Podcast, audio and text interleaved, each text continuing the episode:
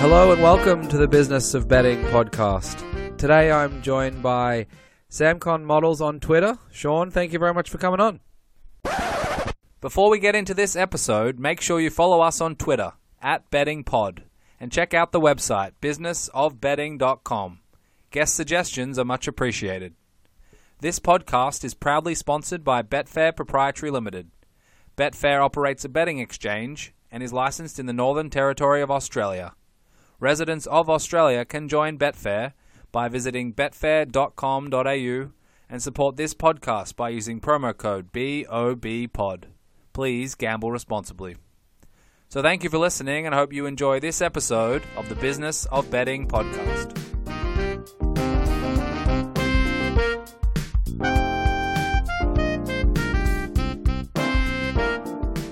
Sean, thank you very much for coming on.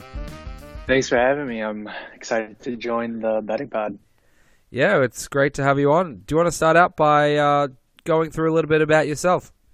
Sure. Yeah. So, I guess I'm a 25 year old from Wisconsin. Um, I kind of got my start on or in, in gambling Twitter with uh, an NFL model with this past season. Um, I began sharing it on Reddit and Twitter uh, starting in around October and it really caught fire and caught you know a lot of attention. Um, ended up doing pretty well with a 61% hit rate, uh, 18% ROI, and that was actually my first attempt at building a predictive sports model. And um, this past summer, I kind of was inspired by I'm sure many know of Barry Horse. I believe he was actually on this podcast before. Um, I was inspired by his work with the MLB, and I just kind of decided, hey, I want to jump in. I want to be able to do what he does um, and do it for myself. So then I took a crack at it with the NFL, and surprisingly, it went pretty well. And now I'm in the midst of sharing um, college basketball plays, and then I've built an MLB model for the upcoming MLB season. Um, the college basketball model has been doing pretty well. It's been pretty low maintenance for me. It's not a sport that I particularly enjoy, but for whatever reason, I'm seeing at least decent results with that one as well. So that's a little annoying. Your first ever sports model as a young man, and you go 61% and you know high teens to close to 20% ROI. Is that what you anticipated when you set out to do it? No, not even close. Because uh, I, was very aware that you know NFL is a really, really hard sport to beat um, the books on. You know, they're considered to have the tightest lines. It's the smallest sample size for uh, in terms of how many games are in a season. Um, quite honestly, I couldn't have probably picked a worse sport to take a first crack at it. So, why do you think it was so successful? Do you think it was a large component of luck, or you think you do things smarter than anyone else, or you do things just differently and it, it worked out this season? Or take us through some of the things that stand out to you. Sure. So um, I think I attribute a lot of my success to, I guess, my ability to predict where the NFL was going. Um, I kind of sensed this change um, where there was going to be a big outburst in passing offense um, volume and efficiency. And I kind of built my model from the ground up to be able to um, account for that and then to also adapt as the season goes on and kind of um, dynamically weight the importance of various game factors um, on a week to week basis so that the model was never lagging behind you know current team production and was instead um, trying to always be a step or two ahead of that. How much of that game? How much of those game factors are subjective, or you know, how much of it can you, you know, pick apart with your eyes versus going into the data with you know last three games, for example? It seems like a short period of time to be giving weight. And if it was Pat Mahomes, you know, how long does it take to realize he was good? It's easy to sit back now, but what about throughout the season? Yeah. So in terms of how much of it was subjective. Um, I essentially took 2017 end of season data, use that as a use that as a starting point, and then based on coaching changes, scheme changes, um, people moving or changing teams, uh, new free agents, players drafted, stuff like that. I I guess you could say subjectively tried to project forward um, for teams that wasn't particularly a formulaic um, process. But then throughout the season, I kind of was very hands off and let the model do the work itself. And, you know, with Patrick Mahomes, he's a perfect example. Um, before the season started, I had the Chiefs, let's see as the ninth best team in the league. Um, in terms of passing offense, I believe I had them, I can actually look it up here. I had Kansas City as the fourth best passing offense. So I did expect big things from Patrick Mahomes and Andy Reid always does a great job um, with his offense. Um, but you know, it, from from the start, it might not have thought the Chiefs were as great as they ended up being. But like I said, the model is very um, adaptable and moves on the go. And it's I believe it was by the end of their let me see here by the end of their week three game, it had already upgraded the Chiefs from their preseason ranking of being the ninth best team all the way up to the second best team. And then by three more games after that, they were upgraded to the best team in the league, and they held that spot in the model um, until the season ended. Wow. Okay. So, in terms of the adaptation throughout the season, how much of that is pre-programmed in the off season, and you allow it to do what it's supposed to do, versus you going in and, and making any substantial changes that might impact the the outputs? Yeah. So um, before the season, I I kind of came up with this formula that first it would take um, it, it would take the data that I would put in, and then it would assign almost kind of like a category rating for five different categories that I I identified as um, you know kind of my building blocks for the the the formula, and it was basically pass offense, pass defense, um, rush offense, rush defense, and then special teams. And um, what it does is it looks across the league at each team and their performance in each category and sees how much performance in that category um, correlates to overall team strength. So then what it does is um, it helps determine a formula that gives a correlation coefficient to each of those categories and then it spits out an, exp- an, expected wins total number for the entire season. And then the great thing is, is as there's new data every week, all I have to do is um, update the underlying data, and the model is taking that data and it's evaluating it every single week. And if it sees that you know pass offense is leading or correlates more with team strength, then it's going to adjust and increase the correlation coefficient that goes with pass offense in that formula and then it'll bring down the weights of you know other categories that are proving not to be as important um, when it comes to team performance and team strength. I see. That's that's not something that every 25 year old can do, or someone building their first model can do. How did you build that skill set to be able to do that? Um, it was, honestly, it was a, a lot of reading, a lot of iterative work. Um, the the final model that I kind of landed on was probably oh man, I can't even remember. Probably my fourth or fifth like big, I guess, revamp of what of the work that I had at the time.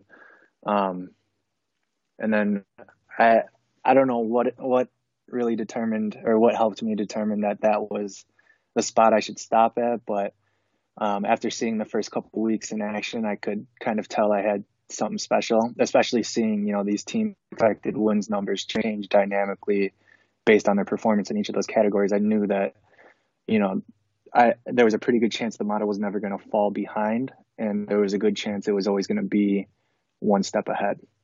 So, in terms of technical, I guess, skill set to be able to do these types of things, it sounds like the model itself is somewhat like self improving and can augment its own process week by week based on more information feeding in. What area of research is that relevant to, or what areas do you dig into to understand and I guess identify and be able to execute those types of capabilities for yourself?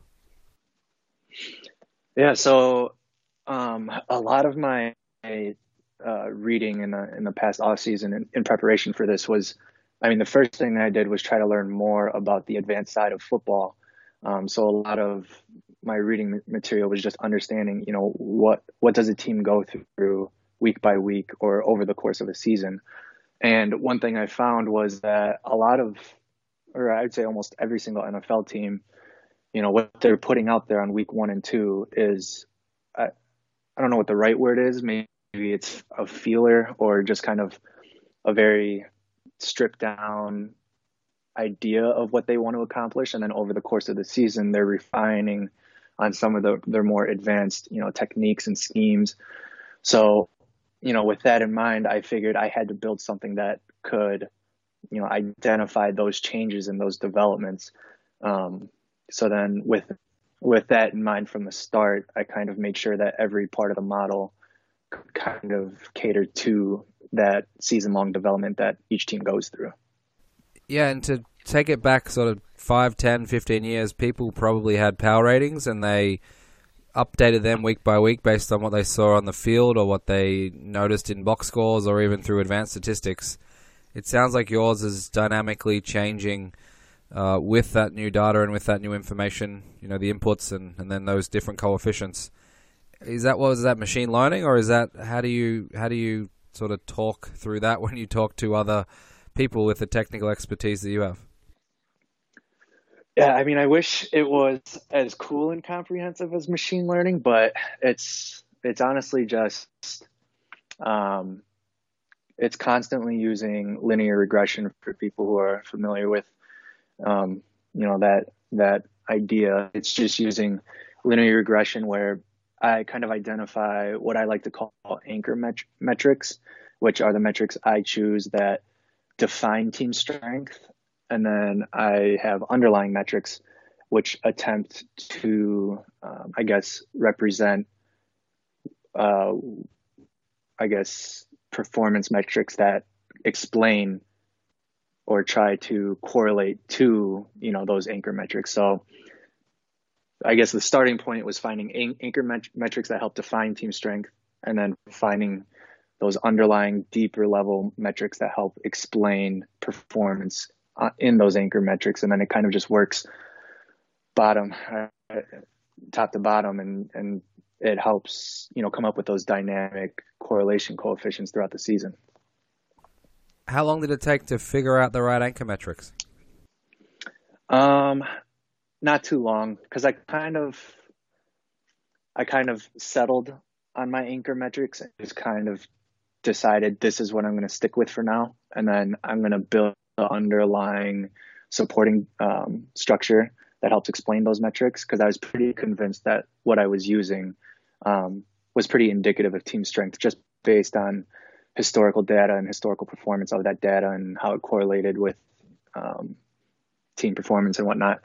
Um, but I will say that although I did um, have pretty favorable results with the anchor metrics I used this past season, I've already um, looked elsewhere, and I will very likely be changing my anchor metrics in some form um, for the 2019 season.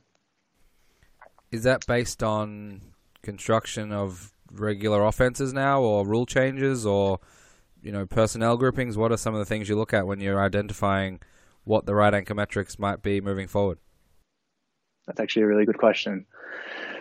Um, I guess what what made me change my anchor metric was I felt that you know I had from working with the model all season I had a pretty good idea um, of what I thought each team was capable of, um, or not even capable of, of what they achieved on the field, and I thought the anchor metric that I used in the 2018 season by season end when I was looking at that and kind of you know, sorted it from top to bottom and looked at where each team fell, I felt like it was not the most representative of, you know, what I thought um, each team was was able to do in the past season. So I kind of looked around and, you know, it wasn't like a massive change um, in terms of where teams landed, but I did find something that certainly fit um, kind of how I viewed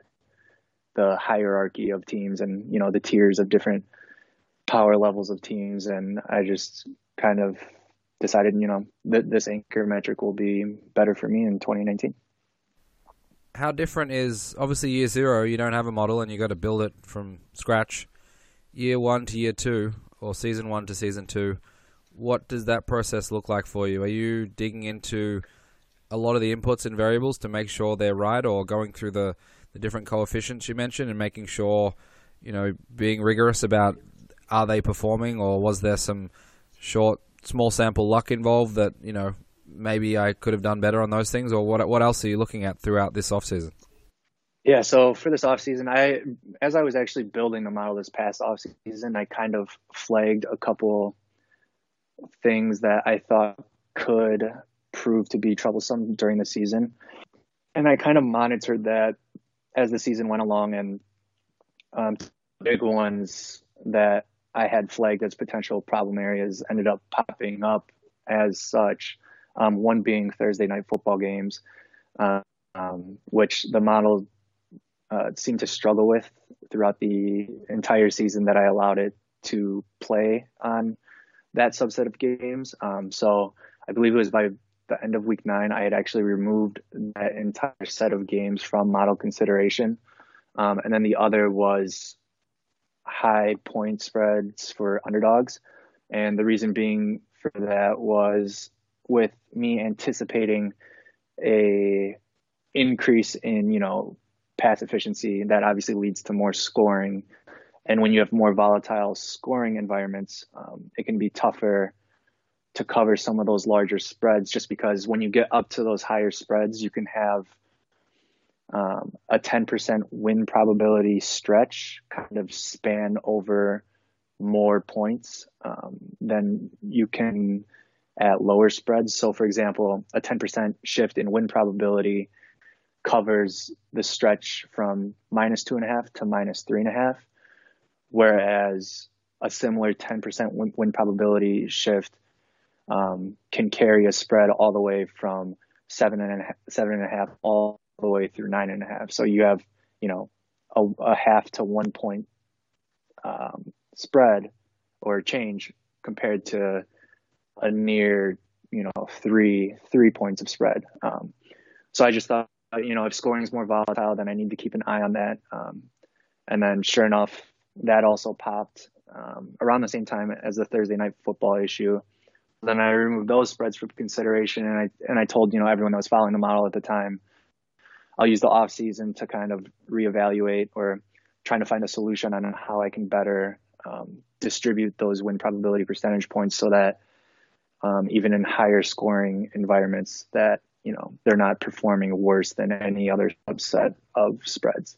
Um, but outside of that, um, I'm not really looking to change too much structurally about the model. I know I had mentioned switching anchor metrics, which seems like a big change. Um, but outside of that, obviously, there's you know the phrase "don't fix what isn't broken." Um, so I'm trying my best to adhere to that.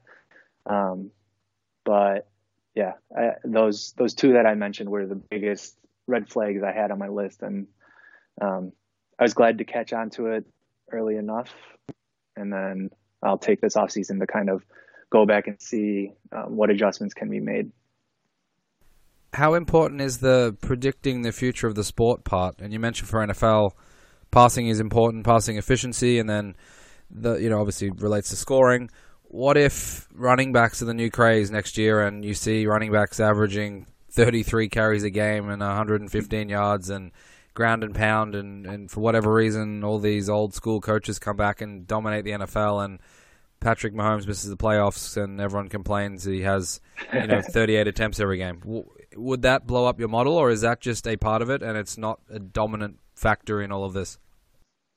Um, so I guess it depends. A lot of it is you can kind of pick up where the league is going based on the way coaches are talking, the way GMs are talking in the off season, and I kind of and kind of like you know where dollars are being spent. Um, I mean, last off season, I know it's a very anecdotal um, example, and it's just one one one example, but um, the Chiefs gave a massive contract to Sammy Watkins last offseason, and to me, to pay that one for your to be your second best wide receiver in an offense like Andy Reid's, it kind of signaled to me.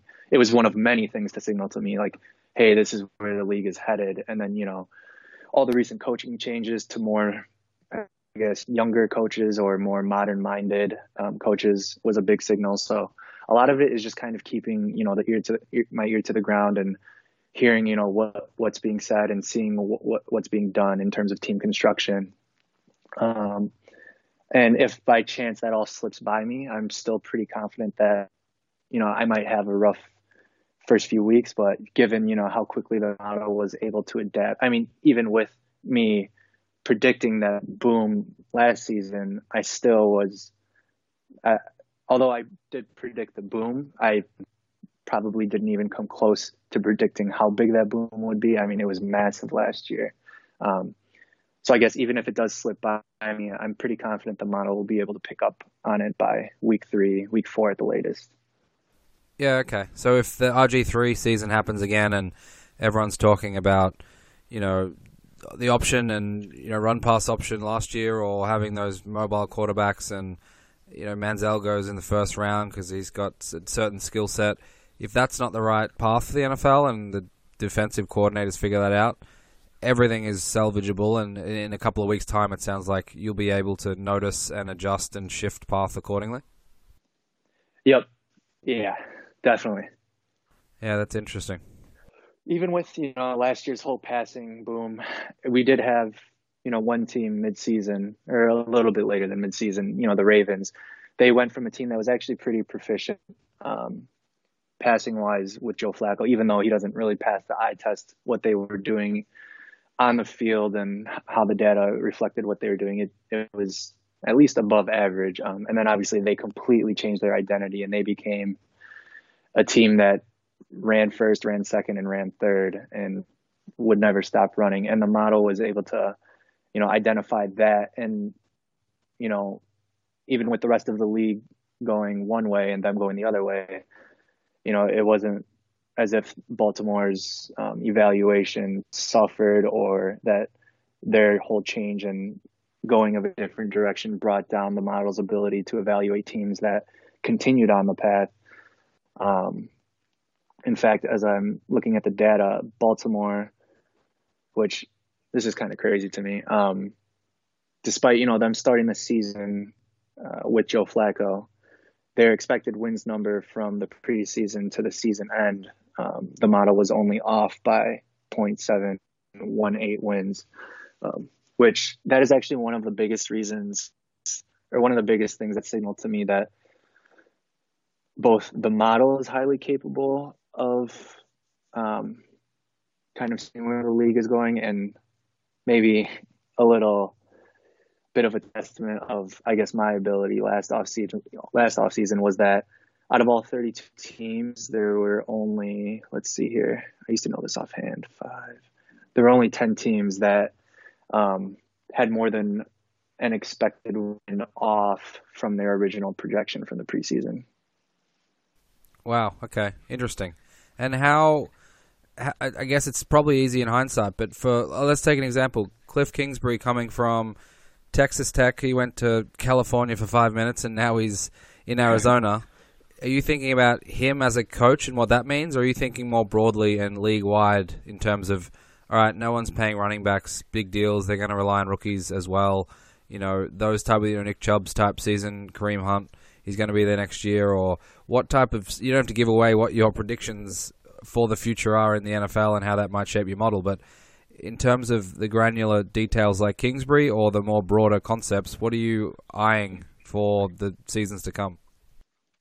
So next season, I would expect the league to at least learn a little bit how to deal with this highly efficient passing uh, on a broad level. I think you know having a lot of this now on tape, um, a lot of these first and second year coaches kind of establishing who they are, who what their offenses look like, and whatnot. Um, I think defenses will get better because defense is always I think, at least in modern NFL, tend to lag behind just a little bit um, behind um, surges in offenses. Um, so I, I, do think we'll see a slight scale back in terms of um, offensive production, especially on the passing side. Um, on a more micro level, like you said, with like Kingsbury, um, I haven't done too much work with the model yet, but just from what I know of him and his work, he does seem to fit that mold of you know young coach with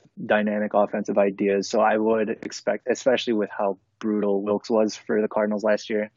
I mean, it'd be hard to project the Cardinals being any worse than they were on that side of the ball. Um, but yeah, kind of, I guess to answer your question more broadly, I do look at, you know, league wide landscape. So trying to account for scheme changes and what a coach is bringing to a team, you know, kind of their offensive philosophy. Like me, I'm a, I'm a Packers fan, um, life Packers fan, and we hired Matt LaFleur in the offseason. And I'm admittedly obviously I know more about that situation because I'm a fan of the team, so I, I guess I can speak more to that situation. Um, and I got to say, I'm not very, I'm not very pleased with where I think the team is headed. Um, I don't, and I don't think Packer fans will be happy by the end of next season with where the team ends up. Would you preferred to keep McCarthy? Oh, that's so tough because oh, I've been on the fire McCarthy train for so long. I, I was like, it, it, was directly after that NFC Championship game uh, choke against the Seahawks. I was immediately on. I mean, even before that, I was pretty iffy on him and some of his play calling um, decisions. And you know, that game was really the straw that broke my back. But of course, it then took what three more seasons for it to actually break enough people's backs to get them out.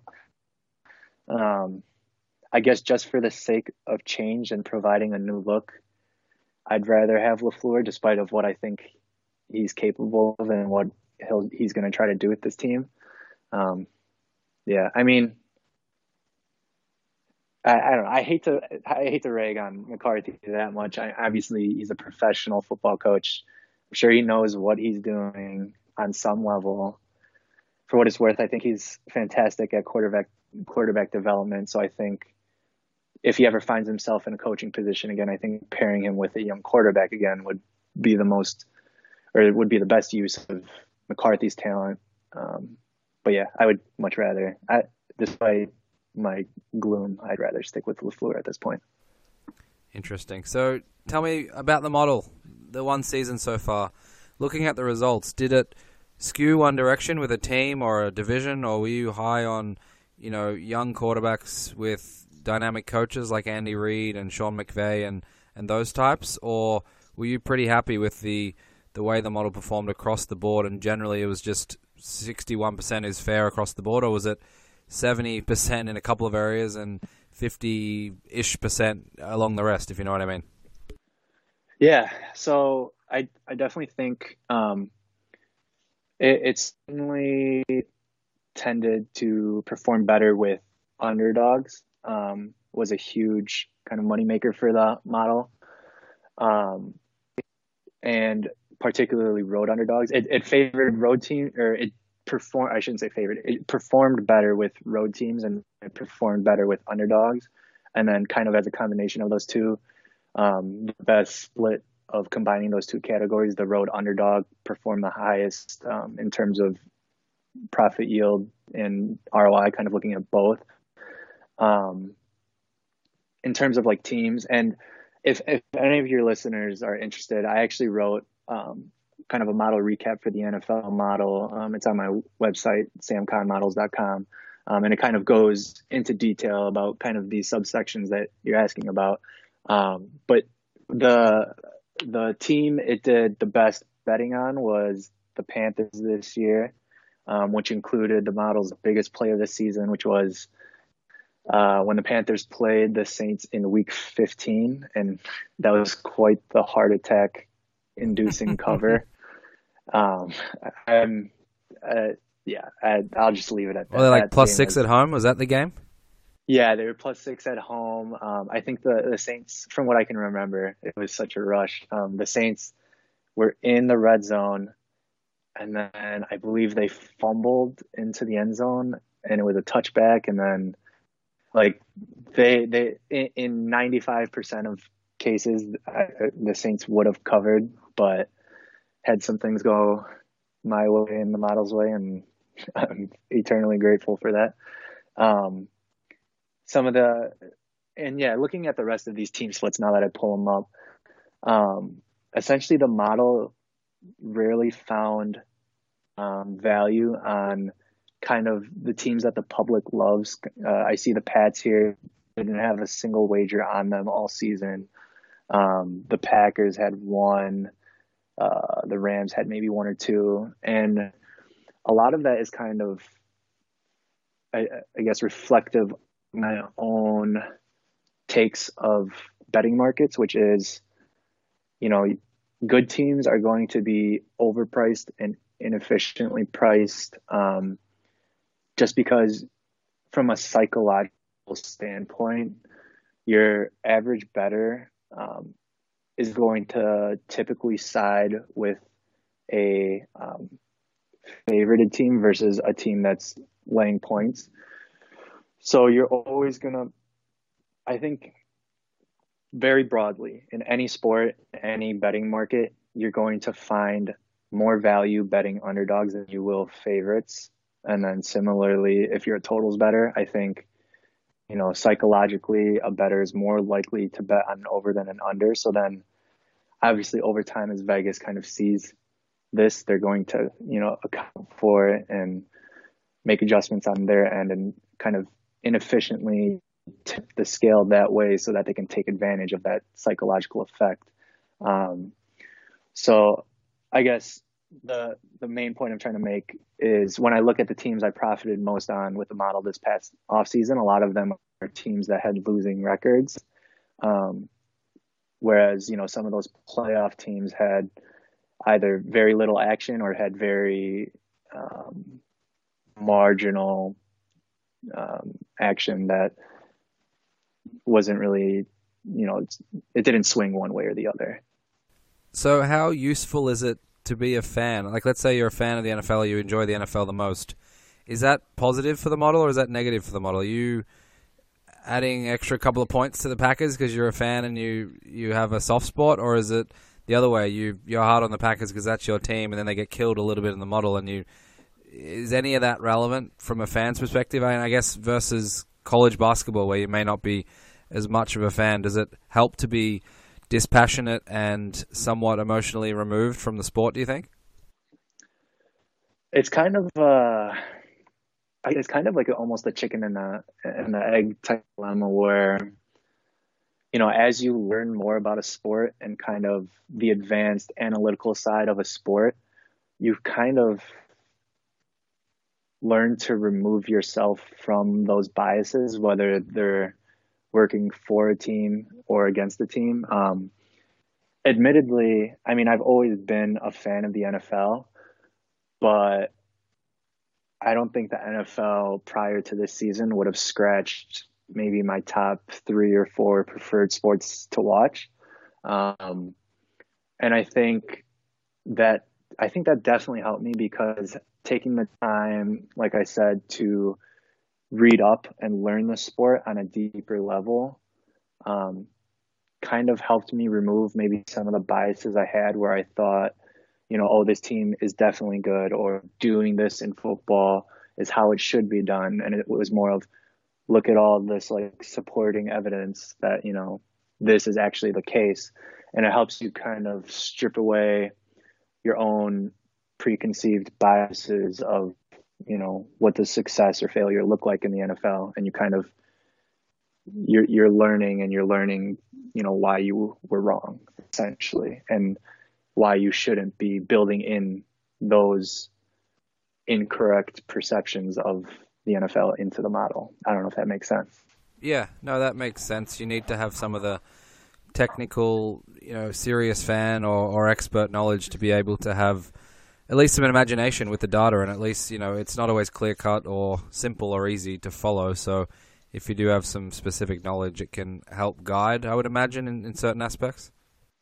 Yeah, for sure. Yeah, definitely.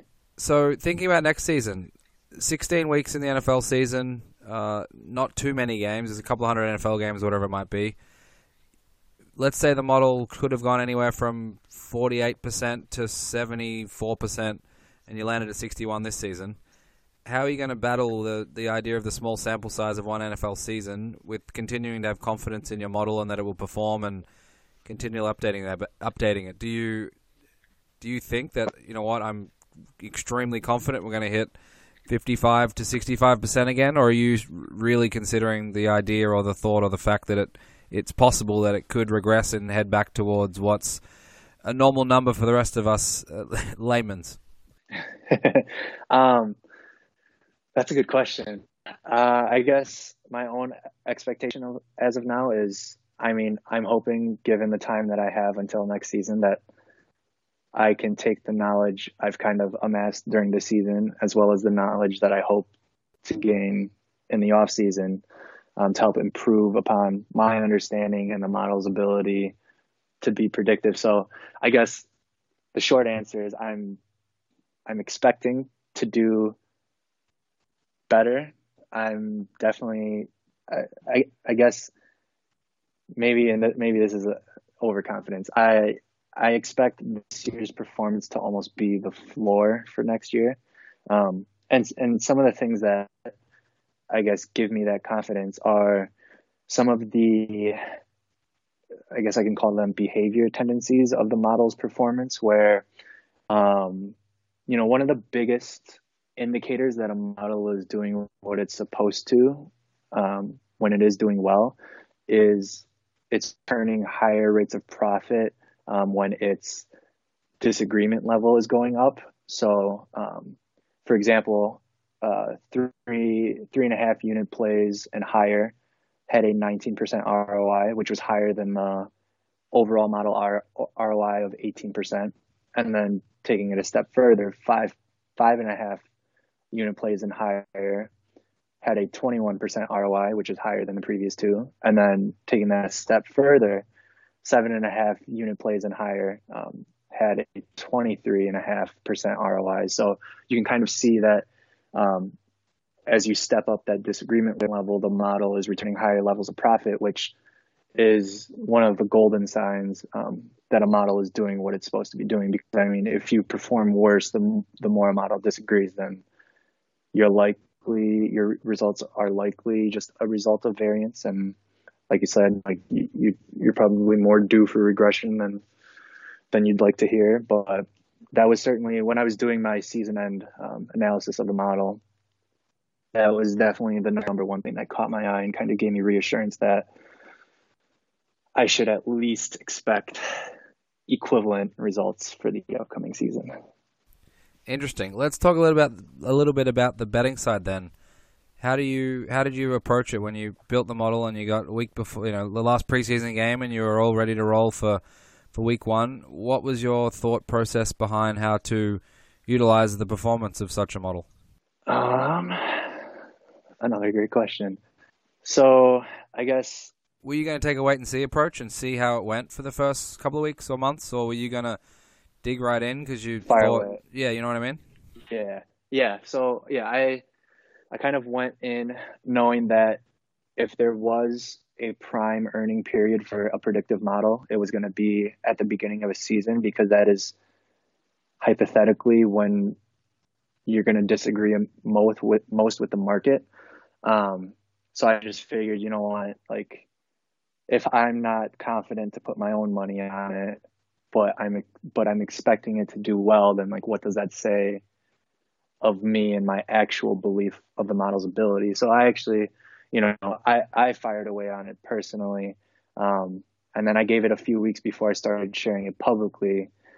But yeah, like the, the first few weeks were some of, some of the models, some of the models highest earning weeks throughout the season. How difficult or different or easy was the betting component? Were you literally just getting a, a number and checking the market and placing bets when you saw a, large enough deviation, and you might have had some, you know, staking theories behind it. But generally, it was a pretty robotic process. Or were you using some gut feel and some intuition and some, you know, watching the markets and the odds move type stuff as well?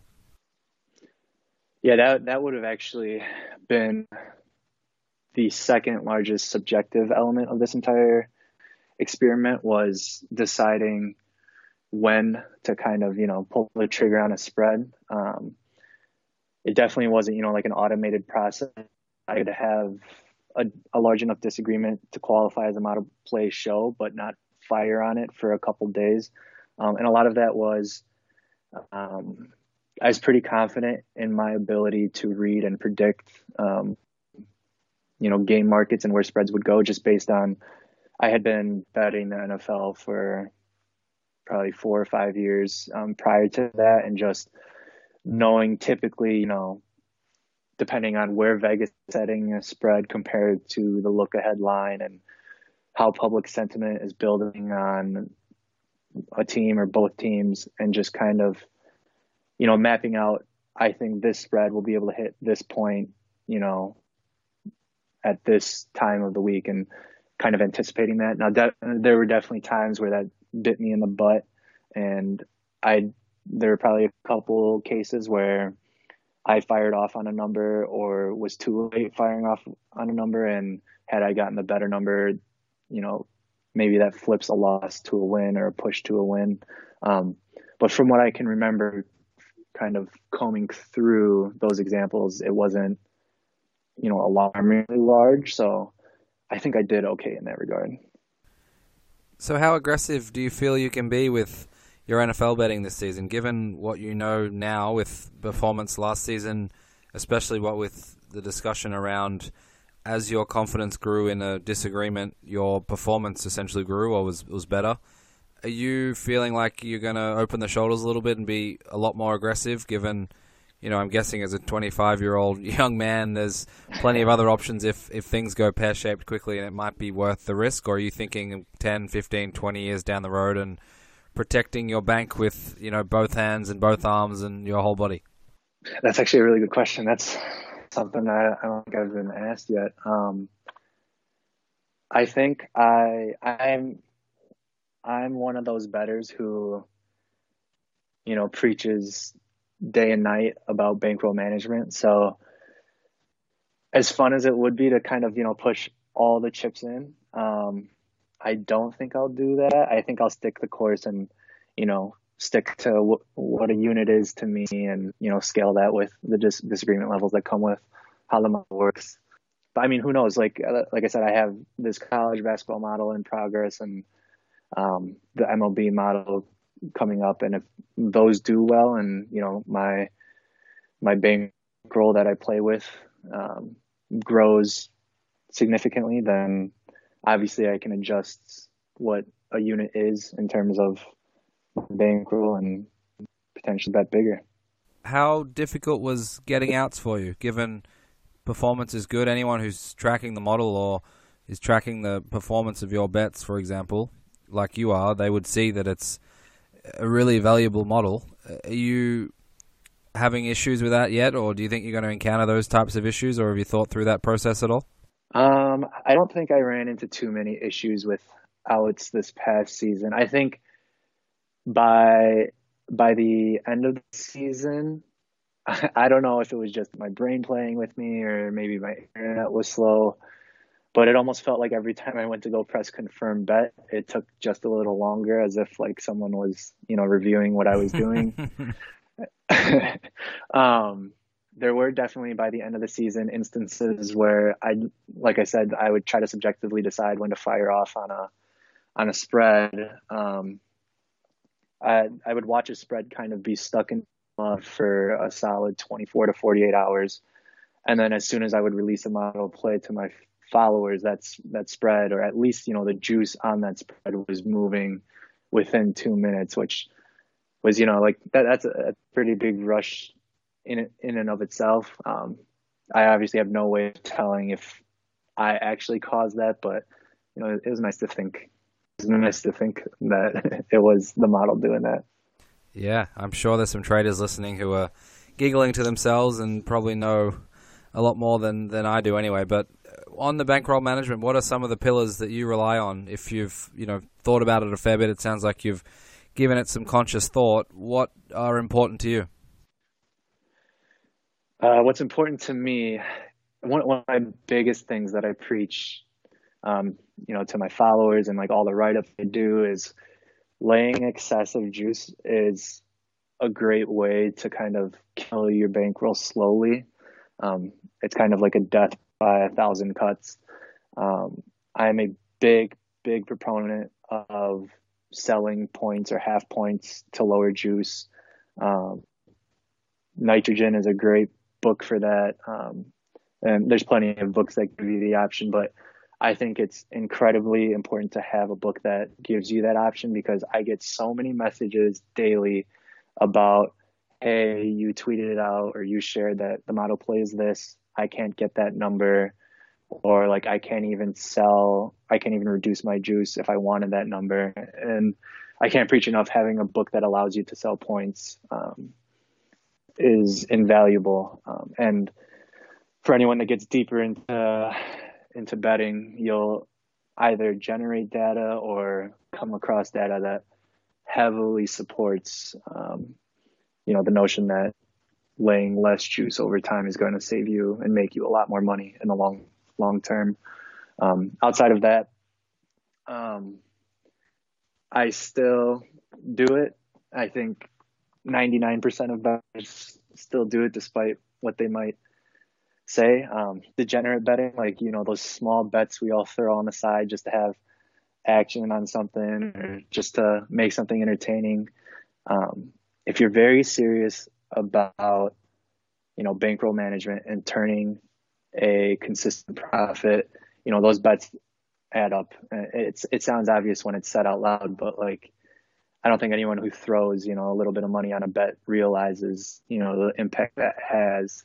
Um, the, I guess the way I've almost begun to look at it is, you know, every degenerate bet you throw down, um, whether it wins or lose, it's almost like you're paying juice on your future bets because, like, I guess inherently making a degenerate bet is negative EV. So, you know, instead of maybe thinking about it as EV you're realizing in that moment, you can think about it as, well, now I'm going to be paying, I'm going to have to make up so much ground on my next X amount of bets to make up for that decision. And, you know, given what I just said about paying juice over time, like eh, having that EV always kind of tagging along with you is, is going to hurt over the long run.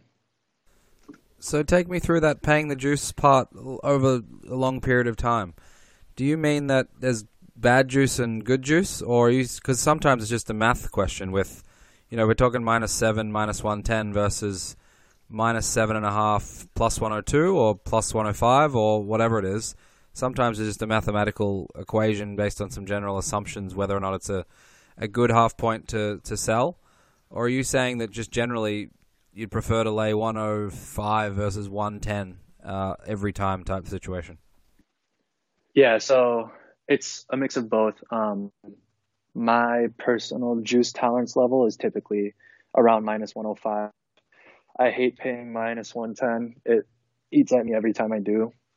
Um, I would consider minus 110 my upper limit. I think there were maybe, let me actually look here. I think I have it open. There were maybe 10, 10 um, bets from the NFL season that paid more juice than that. And the only instances of doing so would have been, like you said, at key numbers where, you know, juice kind of goes longer before it shifts on or off a key number.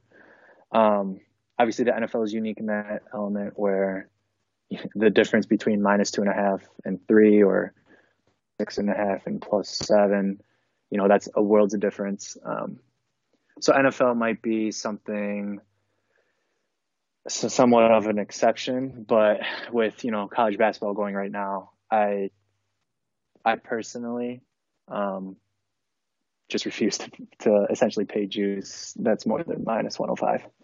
Okay. And what about when you're looking at a weekend schedule or a Sunday slate and you find a handful of plus EV options or three or two? You ever consider parlaying a couple of those, or what are your thoughts generally on, on the parlay topic? Yeah, I guess my answer would be, you know, the textbook answer you hear from a lot of people, which is, you know, parlays are in all likelihood, in most cases, negative EV for you. Um, I will say though that I have come across, you know, betters that I talk to now um, that do utilize parlays, especially open parlays, but you really, really need to know what you're doing with them to to make sure that they are plus EV. Um, and the odds are that you know, ninety nine percent of betters don't have you know those tools to make that happen. And to be quite honest, I, I'm probably amongst that 99%. I don't play a lot of parlays. Um, I can't even remember the last time I would have played a parlay. Maybe, oh, I guess I do. I do a lot of um, MMA, UFC betting, and I, I, guess I do utilize them there. Um, but yeah, generally speaking, if you're if you're just looking to parlay, you know, two spreads, three spreads, four spreads, or round robin, in all likelihood, you're not helping yourself out. And what about futures? With the way the model updates pretty rapidly and is very dynamic and is shown to be, at least for one NFL season, uh, very good at that. Are you considering, certainly for next season, adding some futures to your ticket count and trying to have some, I guess, even, you know, Pat Mahomes MVP type bets after week three or or some of those types of things in, in this next upcoming NFL season?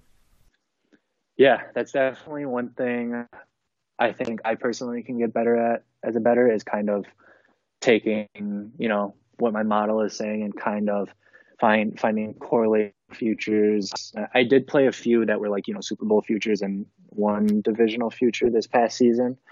Um, but like you said, I think I can extend that and this is actually something I've been working on with the MLB model. Um, you know, looking at MVP or like home run totals in the MLB. So I guess I can kind of take what I'm learning with the MLB model and apply that to the upcoming NFL season and maybe, you know, looking at passing leaders, rushing leaders, MVPs, things of that that nature. So let's go back two years. If you had to talk to yourself back then about what was to come, what are some of the things or tips or strategies or thoughts you would have and you would share with your own self, let's say two years ago?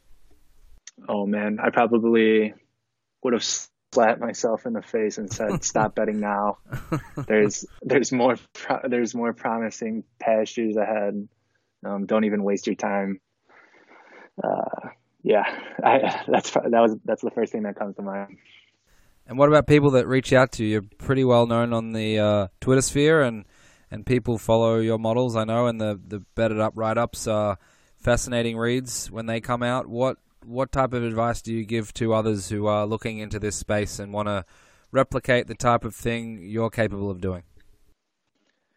Yeah, so that's probably a question I get in my DMs anywhere between maybe five to ten times a day, depending on how crazy things are. Um, and what I always tell people who come to me and say, "Hey, can you give me some pointers? Can you shoot me some links? You know, give me a, a starting point. What I what I tell everyone is the best way to go about this is to do it on your own and kind of just jump in and start learning because it, it's twofold. You want to create this kind of self-sufficient process where you are kind of depending um, on you and you alone and your skill set and that way like when when thing when you get stuck and things get hard or maybe in the middle of the season when you want to make adjustments you know you only have yourself to look to and you know um, you, are just incredibly self-sufficient. And then the second part of that as to why i recommend that or kind of i guess in other words shy away from giving specific advice is if you go to someone and ask um, them for specific uh, material. In all likelihood, even if you do end up building something substantial and something with an edge, in all likelihood, you're going to build something that has an edge that's been diluted um, from whoever you drew inspiration or got direction from. Um, and obviously, you know, with uh, betters as a whole getting smarter with the rise of modeling in the past however many years, and obviously Vegas is getting smarter every day. Um, machine learning is going through the roof. You know, you need to you need to find you need to generate an edge that is unique and and that way, you know, you'll you'll get the best results. Interesting. How do you couple that with a lot of advice in this sort of range or this topic or these questions are surround yourself with amazing, bright, smart people and learn from them. Is there a place for that as well, and also let your own, I guess, approach shine through within that? I guess what I would say to that is, if you you know do what I say and you become self sufficient and you generate something you know meaningful, it'll naturally catch eyes, um, and then it'll catch the right eyes, and you'll kind of take that next step where you know you'll either be brought into, you know, invited to, to those types of groups. Um, I can definitely say um, after the success of my NFL model a couple months ago, I had a couple guys on Twitter, some of the, like, I guess the bigger or bigger guys on gambling Twitter kind of, you know, um, take me in and kind of show me, you know, the next step or like some, some things they do that I might not um, be doing already and, you know, a lot of people might say like, but I need that step to even become a profitable better. Then in reality, you know, you, you would have never became a truly profitable better in the first place. Um, you know, you, you kind of have to prove your worth first before you can extract value from others, if that makes sense. Yeah, no, absolutely. And before I let you go, I just want to ask about what's in store for the website, the the future of the models. I know you've done some fantastic work with raising some money pretty recently. Who for for those who are interested in having access to the model, which is really cool, and I certainly commend you on that. Are you going to be writing more? Are you going to be a bit quieter and silent? Is the website going to be flush with ripe content, or, or what's in store? Yeah, so I kind of have very big plans for my website. Um, you had mentioned previously, you know, I had done write ups with It Up, and I kind of um, went a different direction recently and kind of went my own road. So I, I, I do, I've been sticking to this weekly MLB write up schedule, um, essentially kind of going through various topics on what you should be looking for when you're modeling and like how to, how to take the metrics out there and put them to use. Um, I don't, you know, necessarily tell you the the commands and program and you know the programming elements. Um, more so, what's out there, how to apply it. Uh, I definitely am trying to build my website from the ground up. I kind of wanted to serve as a hub um, for you know that side of betting, and I don't know if I'm too optimistic, um, if I'm being too optimistic in this regard, but my my macro level hope is I think what would be really cool and fascinating is to build something that can eventually become almost the the the Khan economy, uh, the Khan academy. Um, if you've heard that of um, you know, predictive sports modeling where it's very accessible, easy to learn, um, and kind of like an incredible, incredibly useful um, resource for people who want to learn um, about predictive sports modeling and even get into it themselves. Yeah, very cool. And I think, you know, we've gone through one NFL season. I'm sure it's the very, very beginning. So, bright future in store. And hopefully, uh, as things progress, more and more people will follow you in your story and, and hopefully uh, pick up a lot of things along the way. Sean, I had a million other questions, but I've kept you long enough, so I just want to thank you for coming on the podcast and, and sharing some of your thoughts in this space. And I have no doubt we'll chat again soon and hopefully do this again for another hour, another hour uh, potentially next season. Yeah, thank you so much. Th- thanks for the interesting uh, questions and conversation. It's I, I, I love this stuff. Just talking, you know, to other people in, in this space we'll definitely have to do it again. Thanks again, Sean, for coming on. Thank you.